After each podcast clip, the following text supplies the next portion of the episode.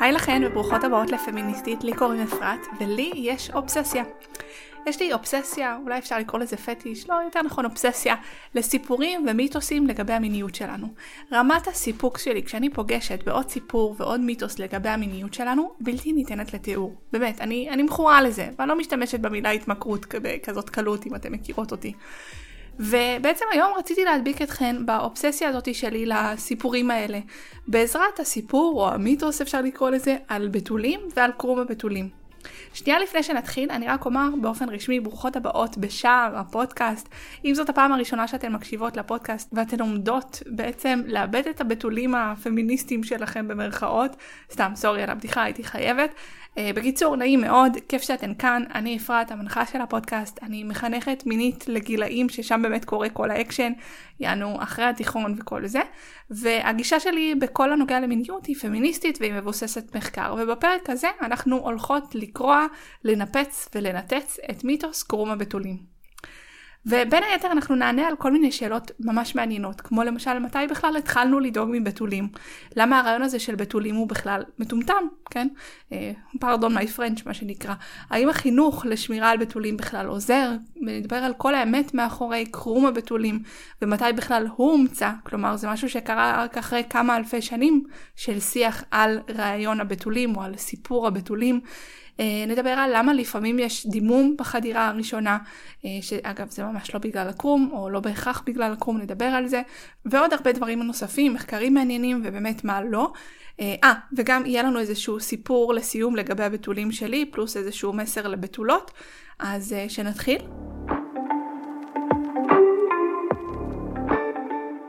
שנייה לפני שאנחנו צוללות לעולם הזה שנקרא בתולים, אני רוצה להסביר מה הכוונה כשאני אומרת סיפור או מיתוס. מבחינתי שתי המילים האלה הן כמעט מילים נרדפות, כי מיתוס בסופו של דבר, בסופו של יום, זה סיפור, אבל לא סתם סיפור. מיתוס הוא בדרך כלל אה, סיפור שבא ללמד אותנו משהו, בא ללמד אותנו מה נחשבת למשל דרך התנהגות נעלה יותר. לפעמים הוא גם יוצר תודעה מסוימת, כלומר הכוונה שלו היא ממש להשפיע. לא רק לבדר בלשון הסיפור, כמו שאנחנו מדמיינות, אה, לא יודעת מה, סיפור שאנחנו קוראות לילד או כזה דבר, או באמת לא רק לשעשע, אלא יש לו כוונה להשפיע על הדרך שבה אנחנו חושבות. וסביב המיניות הנשית, נקבית, יש מלא מיתוסים, באמת, מלא. פעם אחת ספרתי רק כמה מיתוסים אני מדברת עליהם ב... אה, יש לי קורס שנקרא פמיניסטית, במפגש הראשון של הקורס הזה, רק כמה מיתוסים אני נוגעת בהם שם, ו- ויצא לי משהו כמו מעל 20, כן? ויכול להיות שהיום זה גם אפילו מעל 30, אני לא זוכרת בדיוק, אבל באמת יש כל כך הרבה מיתוסים. ודוגמה קלאסית, הייתי אומרת, למשל אה, לסיפור או למיתוס כזה שבא להכווין אותנו לאיזשהו כיוון מסוים, זה למשל מיתוס האורגזמה מחדירה, שעליו אה, יש פרק שלם שדיברתי עליו בפודקאסט, בעצם בפרק מספר 2. אה, והדוגמה בעצם שיש לנו היום זה מיתוס הבתולים. שאגב אולי אני אבהיר טיפה שלפעמים זה שאני קוראת למשהו מיתוס זה לא בהכרח אומר גם שזה לא קיים במציאות. למשל יש דבר כזה ש... לפחות כרגע או עדיין בשפה השגורה שלנו נקרא קרום הבתולים, תכף נדבר גם על אלטרנטיבות וכאלה לשפה הזאת, אבל זה לא אומר שזה לא קיים בכלל, או אורגזמה מחדירה, כשאני מתייחסת לזה בתור מיתוס, אני לא, הכוונה שלי לא לומר שזה בכלל בכלל לא יכול לקרות, אבל שהדרך שבה מספרים לנו על זה, הדרך שבה זה מוצג, היא לא ניטרלית, היא באה להכווין אותנו להתנהגות מסוימת, היא באה לומר לנו מהי דרך טובה יותר, מהי דרך פחות טובה להתנהג וכולי וכולי. אז זהו, שנייה לפני שאנחנו נכנסות לעובי הקורה, רציתי שנסגור גם פינה אה, עם המילה הזאת, עם מיתוס, כי בעצם ההגדרה הזאת היא של מיתוס, ויחד עם להיחשף לכמה מיתוסים, יפתח בפניכן, בפני מי שמאזינה, עולם שלם של מיתוסים, ולאט לאט, בתקווה, תהפכו להיות אובססיביות כמוני. סתם, אני צוחקת. אז בואו נתחיל מההתחלה עם ההגדרה שלנו לבתולים. אם נשאל אנשים ברחוב מה זה בתולים, רובם ידברו על מי שטרם ביצע או ביצעה חדירה. וספציפית חדירה או כניסה של פין לתוך הנרתיק. למרות שאולי אני אגיד, כזה אני אסייג ואני אגיד שיש היום מחקרים מהשנים האחרונות שמראים שיש קצת פלואידיות בהגדרה, בניגוד לפעם.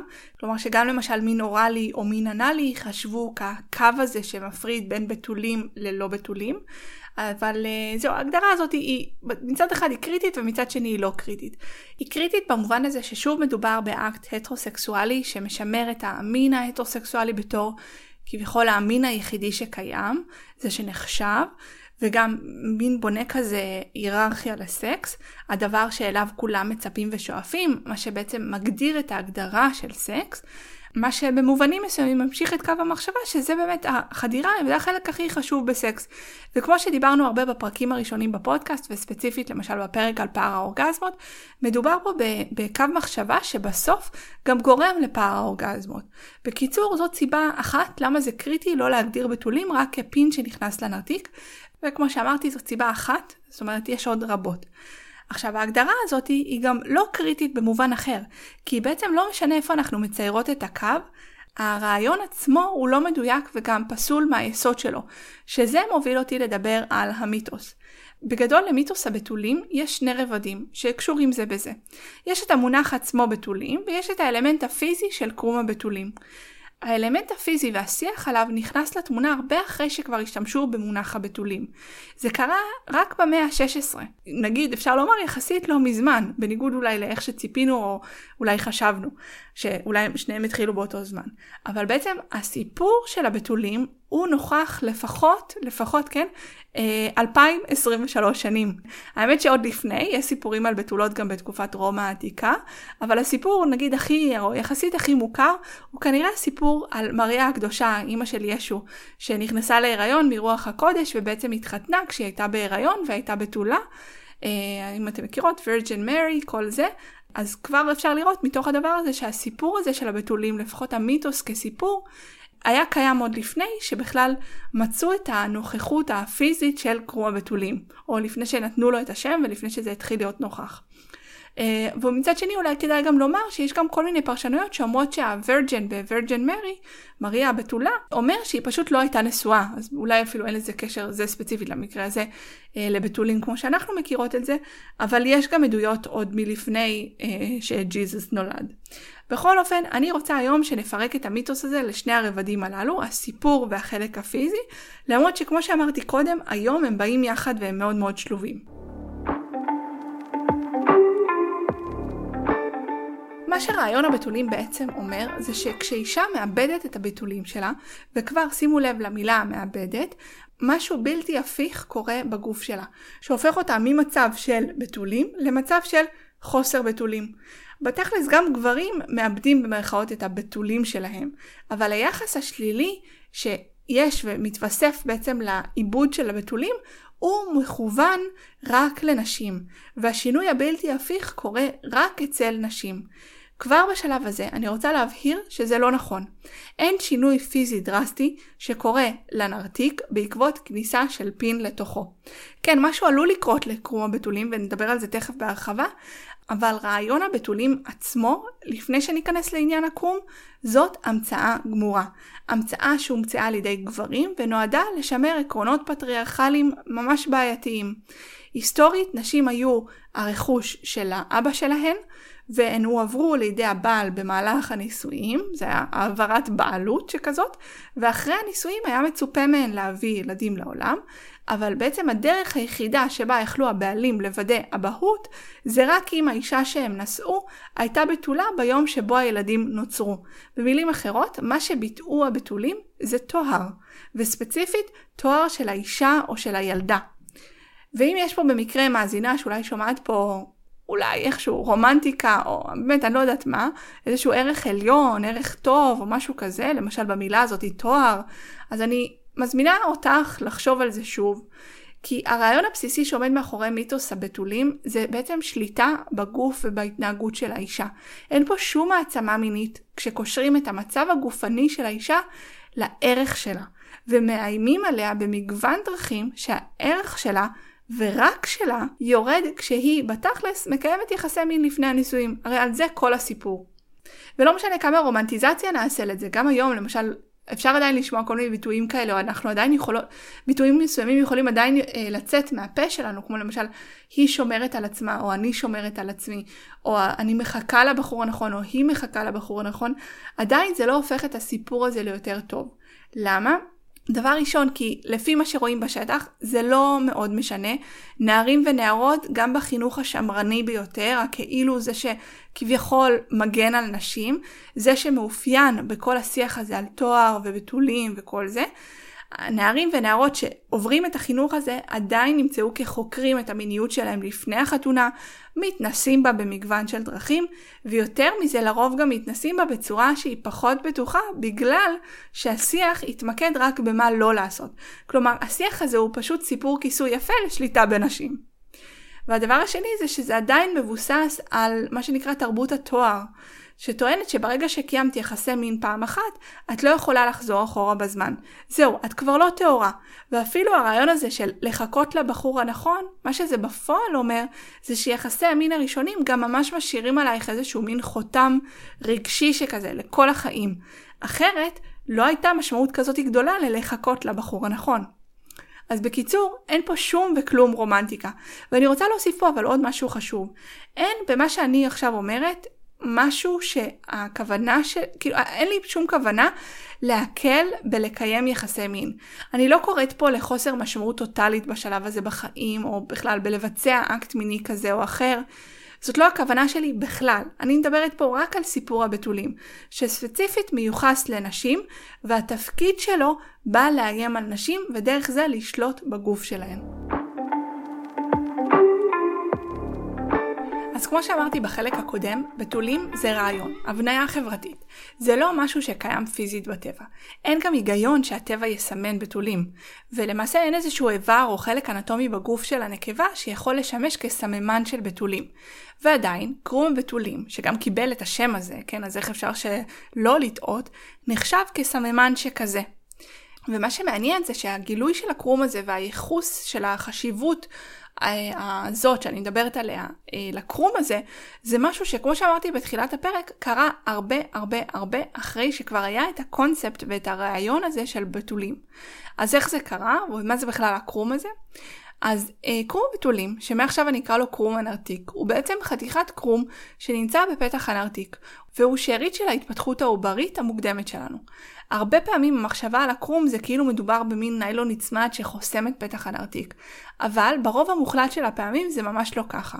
ובעצם הקרום מגיע במגוון של תצורות, כשברובם ישנן פתחים. חלק יותר גדולים, חלק יותר קטנים, חלק מרובים, חלק פחות, באמת יש הרבה מאוד מגוון בקרום הזה.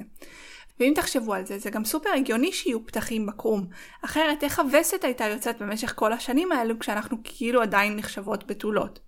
בקיצור, עבור רוב הנקבות, הקרום לא מכסה הרבה מהנרתיק.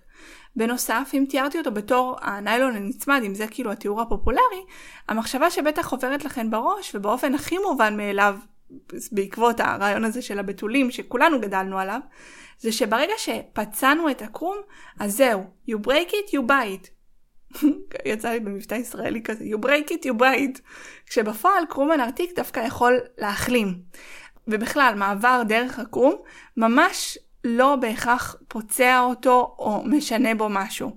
יש מחקר שמצא ש-52% מקבוצת נערות פעילות מינית היו בעלות קרום שלם.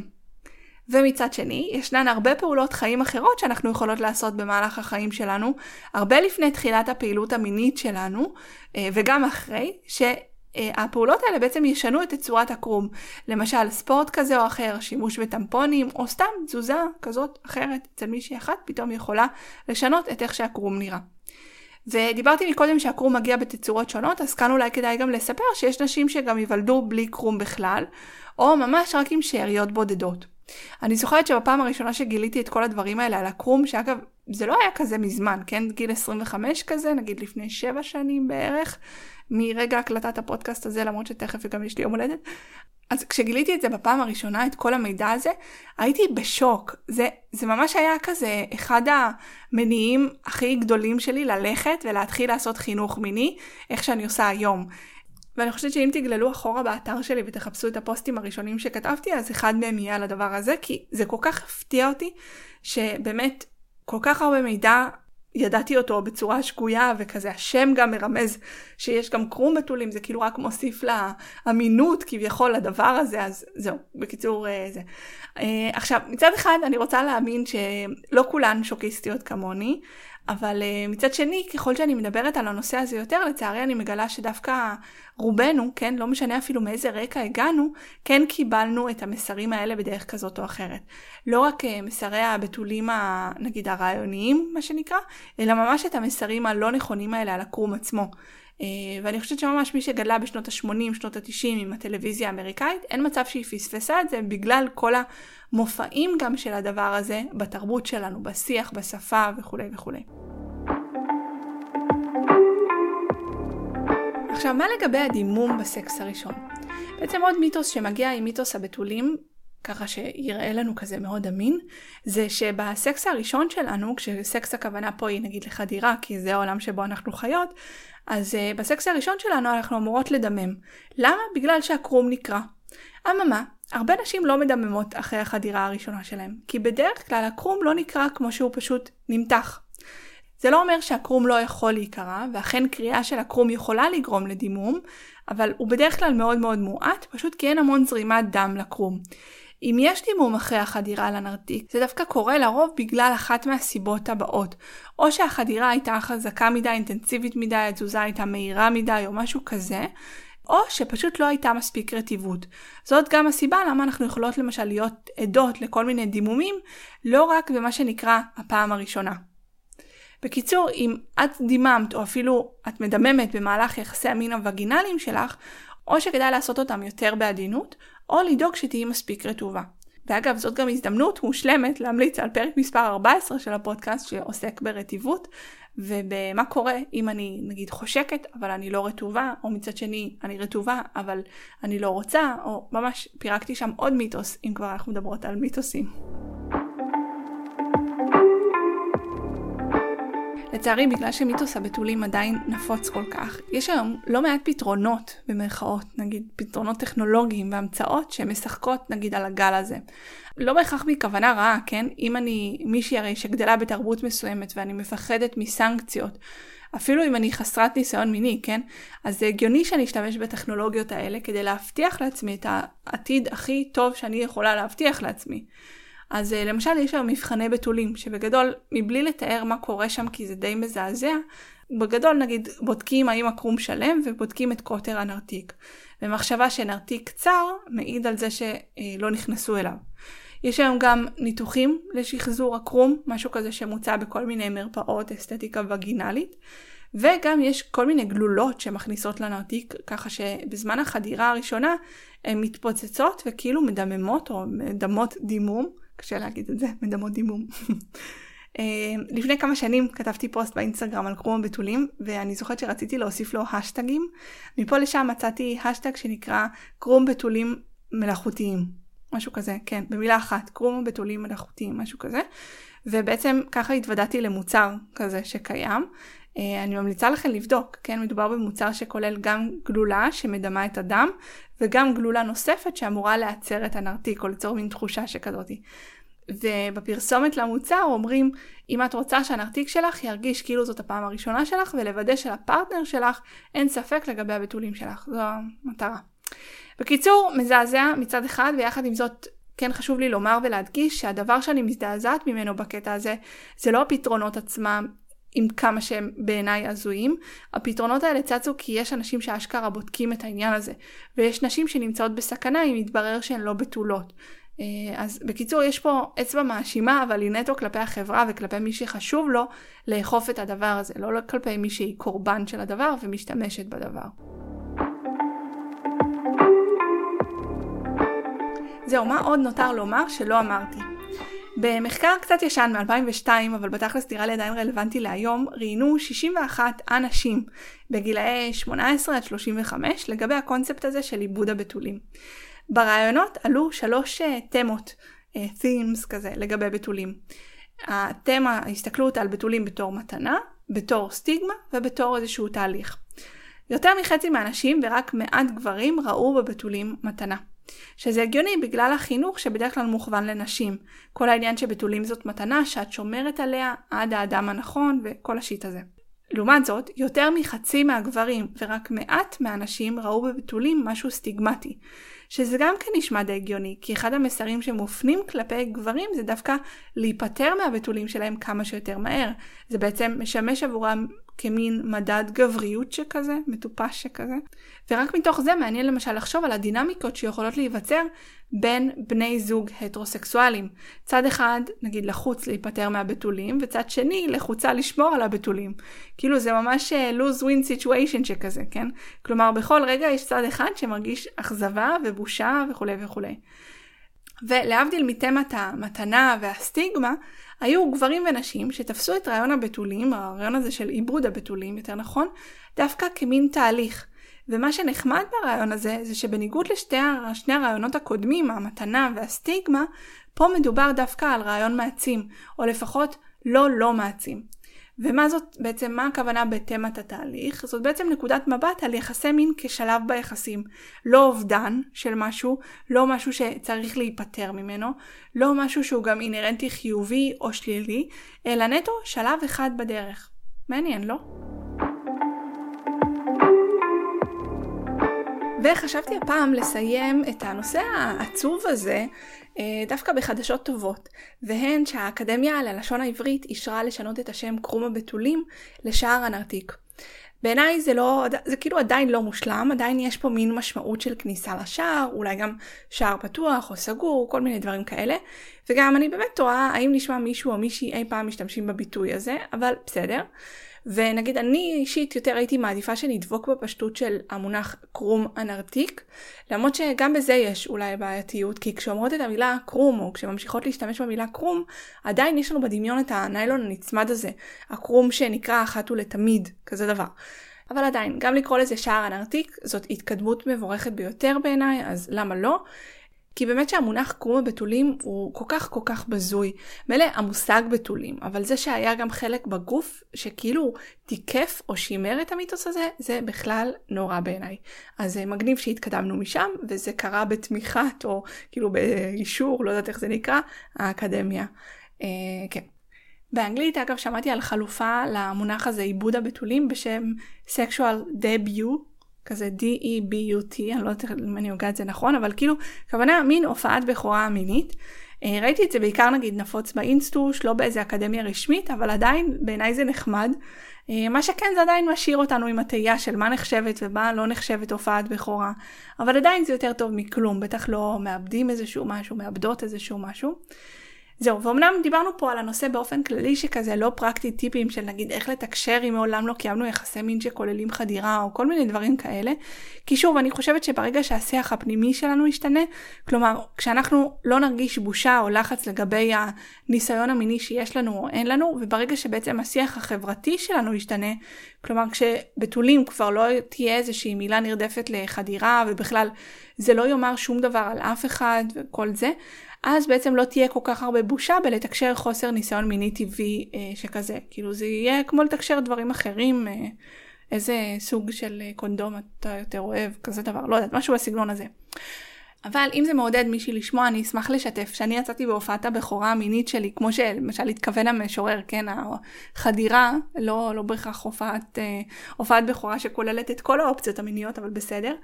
בגיל שחשבתי שהוא סופר מאוחר, זאת אומרת בשנות ה-20 שלי. אחרי ששנים חשבתי שאני פגומה, דווקא בזה שאני לא מצליחה כאילו להיפטר מהבתולים קודם, או גם אם יש לי הזדמנות אני לא רוצה ולא מוכנה לזה וכל זה. ושוב, אני שמה בצד הזה שכן הייתי פעילה מינית, פשוט לא במה שאנשים מגדירים כבתולים. ועדיין הפעם הראשונה שזה קרה מאוד שמחתי על האופן שבו זה קרה. פשוט כי באמת הייתי בשלה והייתי עם פרטנר שאהבתי והוא אהב אותי והכל קרה ממש בקשיבות וממש ממש לאט וכזה היה באמת באמת ממש ממש סבבה. ומאותו הרגע אפשר לומר שלא הסתכלתי לאחור, לא התחרטתי על הזמן שעבר או משהו בסגנון הזה, אפילו להפך. שמחתי שזה קרה בדיוק מתי שזה קרה, ושלא נכנעתי כזה לתכתיבים חברתיים, הרבה יותר כזה, כשהיו לי הזדמנויות קודמות יותר. והסיבה שאני משתפת את זה זה כדי שאם יש פה מישהי, נגיד בתולה במרכאות, אה, שוב, המונח הוא שגוי, כאילו כל ההתייחסות, השאלה גם איך מגדירים בתולים, כל הדברים האלה, הכל דפוק לחלוטין, אבל אם יש פה מישהי שחברתית עדיין נחשבת, שהיא כזה טרם התנסתה מינית בדבר הזה, שהיא חושבת שיעביר אותה מהאזור של הבתולות לאזור של הלא בתולות, או כל דבר כזה, אה, הסיבה שאני בעצם משתפת את זה, אה, זה בשבילך, בוא נגיד ככה. אה, זה לא כדי שתשמרי על זה, או כאילו, זה לא המסר פה, כן? או משהו בסגנון הזה. אלא שפשוט אני מציעה או אני ממליצה להיות שלמה כשזה קורה. לא לעשות את זה מתוך לחץ. כי באמת, שיום אחר כך את תהיי בדיוק, אבל בדיוק, בדיוק, בדיוק אותו בת אדם. שום דבר לא ישתנה בך הרמטית, כמו שלפעמים אני חושבת שאנחנו חושבות לפני שאנחנו עושות את האקט הזה. סבבה? אז מקווה כזה, שזה מרגיע אולי את, ה... את מי מכן שנמצאת בנקודת זמן הזאת. אז אה, זה היה הפרק שלנו להפעם, למדנו שבתולים זאת המצאה שהמציאו גברים, המצאה שנועדה לשלוט בגוף שלנו, בגוף האישה ובמיניות שלה, שאין שום שינוי בלתי הפיך שקורה בגוף או בנפש של האישה ברגע שהיא לא בתולה במרכאות, ושבכלל ההגדרה הזאת היא סופר צרה ואם יורשה לי לומר גם מטומטמת, ולגבי קרום בתולים גם יש פה מלא סיפור על חתיכת קרום דקיקה, חתיכת כמו במערכון הזה של יום כיפור אם אתם מכירות, אמ, כן על חתיכת קרום דקיקה בפתח הנרתיק שבטח לא נושא את המשמעות והמיתוס שהדביקו לו. וזהו, לכן ניפוץ של עוד המון המון מיתוסים לגבי הגוף שלנו והמיניות שלנו. אם אהבתם את הפרק וחשבתם שהוא חשוב, פליז תשתפו אותו, תדרגו את הפודקאסט, רק חמישה כוכבים, באפל פודקאסט או בספוטיפיי, אם אתם מאזינות באחת מהפלטפורמות האלה, שם אפשר לדרג, ורק חמישה כוכבים. אה, סתם, אני צוחקת, אפשר פחות, אבל אל תעשו פחות. אה, תירשמו לפודקאסט, תמליצו לחברות, ומוזמנות גם כמובן לבוא לומר שלום ברשתות החברתיות. אני אשאיר פרטים לכל דברים שהזכרתי לזה בתיאור הפרק. וזהו, אנחנו נשתמע בפרק הבא, עוד שבועיים. ביי בינתיים.